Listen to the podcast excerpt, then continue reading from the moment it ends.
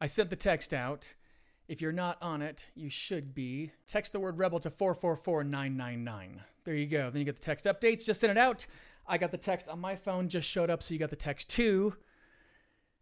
All the men listening right now, I got a bunch of notes. I want to ask you a question. When was the last time you were in any real danger? Real danger. I don't mean um, a near car crash, like, ooh, that was close. I mean real danger where you were afraid for your life or afraid you were going to get physically harmed in some way. I was I was thinking about this. I'm going to Canada in August to fish and hunt bear. The last time I was there, Laura was pregnant with Lincoln. It was over 11 years ago.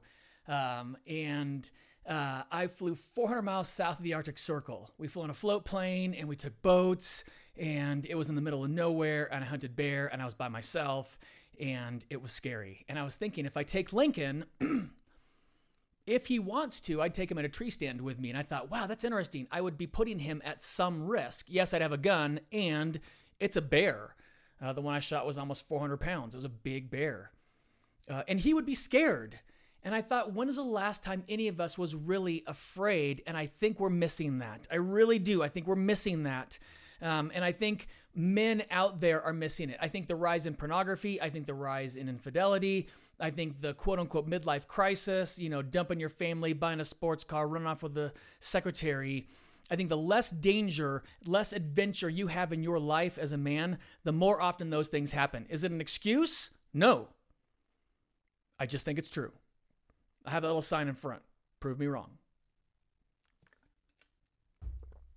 Remember P90? P90 was a crazy workout. Oh, P90 so hard. P90. And then P90X because it's extreme. Extreme. Remember that? If you haven't been watching the CrossFit games on CBS Sports, it is amazing. If you don't know what extreme is, the CrossFit games, the things those men and women can do is otherworldly. And we pay to do this. We pay to do these things. Um, the Spartan race, the mud runs, uh, the big dog race, those things where, you know, um, oh, the, the tough mudder the toughest mudder. I had a neighbor run the tough mudder. Uh, it was outdoors. It was freezing. They ran through electrified things. There was fire. He went to New, he he he qualified so well. Brian Gallant, you insane stud, you. He qualified so high, he went to the toughest mudder. Only the top 10% in any state could go to this thing in New Jersey.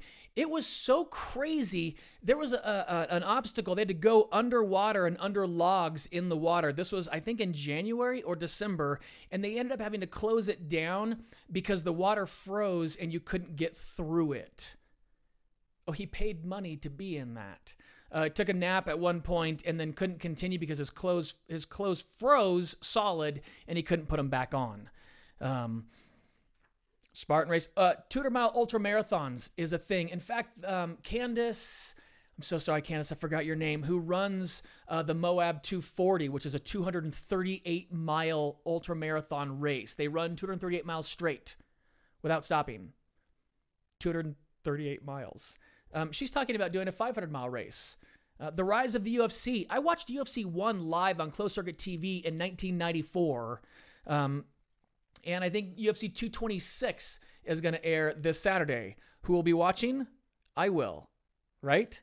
We're paying to test ourselves. Why? Why do we pay our, pay to test ourselves? Why do we do CrossFit? Why do we why do we watch the UFC? Why is the rise in the why the Spartan races? And I mean, there's so many of those things. Um, there's a, a GoRuck one, and just the things they do is is insanity. The things they do for that.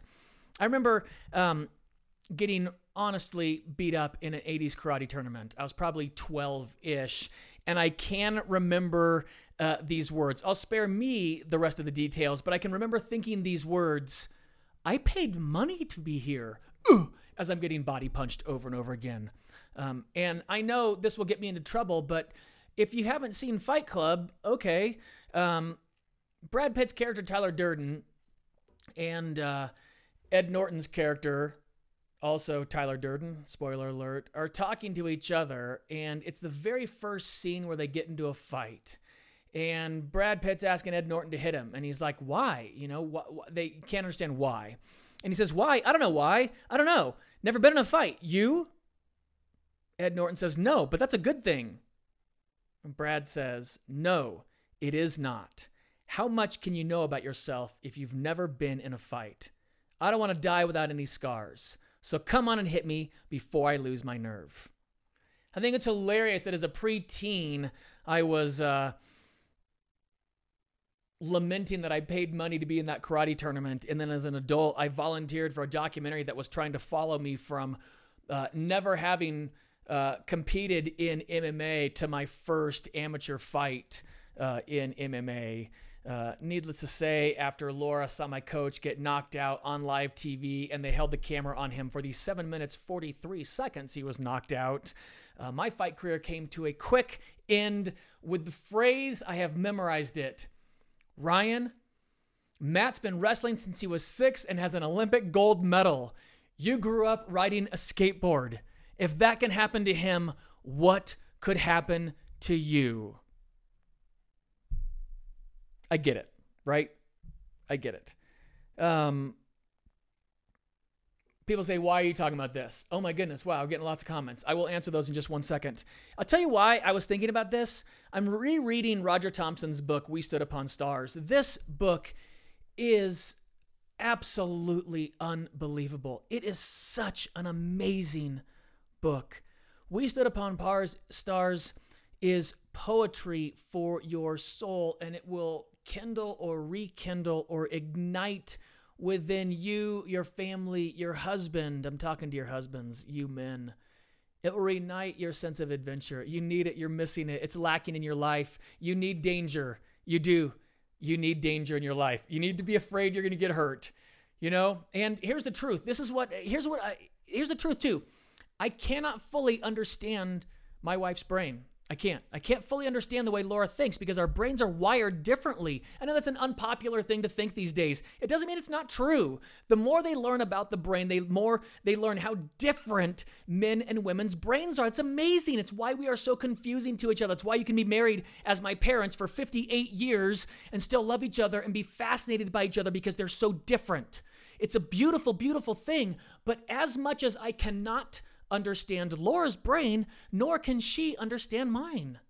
She can't understand that. She can't understand my need to know what happens if I get punched in the face? What will I do? Here's what I know, wives. Here's what I know down deep in my soul. If your husband has never been punched in the face, then he doesn't truly know if he can defend you or not. I'm not saying he needs to get punched in the face. I'm not saying some guy needs to come up and just give him a big one of these. I am saying he knows it in his soul. I am saying that for sure. I know that to be true. Prove me wrong and put the sign up there, okay? Prove me wrong. That much I know to be true, and it's a tough thing. So whether it's an organized bout, whether whatever it is, he needs his sense of adventure pushed. He needs to be pushed. He needs his testosterone to be pushed.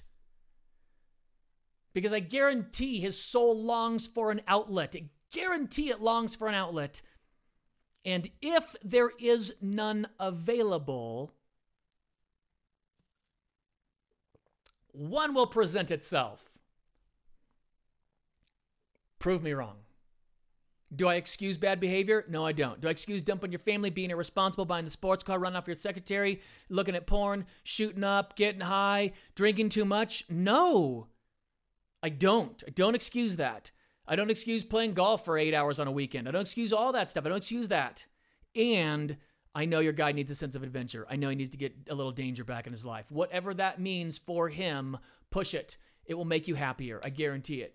So, if you're interested, we are diving into Roger Thompson's We Stood Upon Stars. We're sending on the first week out tomorrow. It looks beautiful. Um, head to rebelupgrade.com for more information and to sign up. Rebelupgrade.com. Sign up. We'll send out Roger Thompson tomorrow. I can't wait. It will kindle a sense of adventure in you or your husband. You should listen to it or read it out loud uh, to you and your family and your kids. I got to tell you, read this out loud to your wife. See what that does.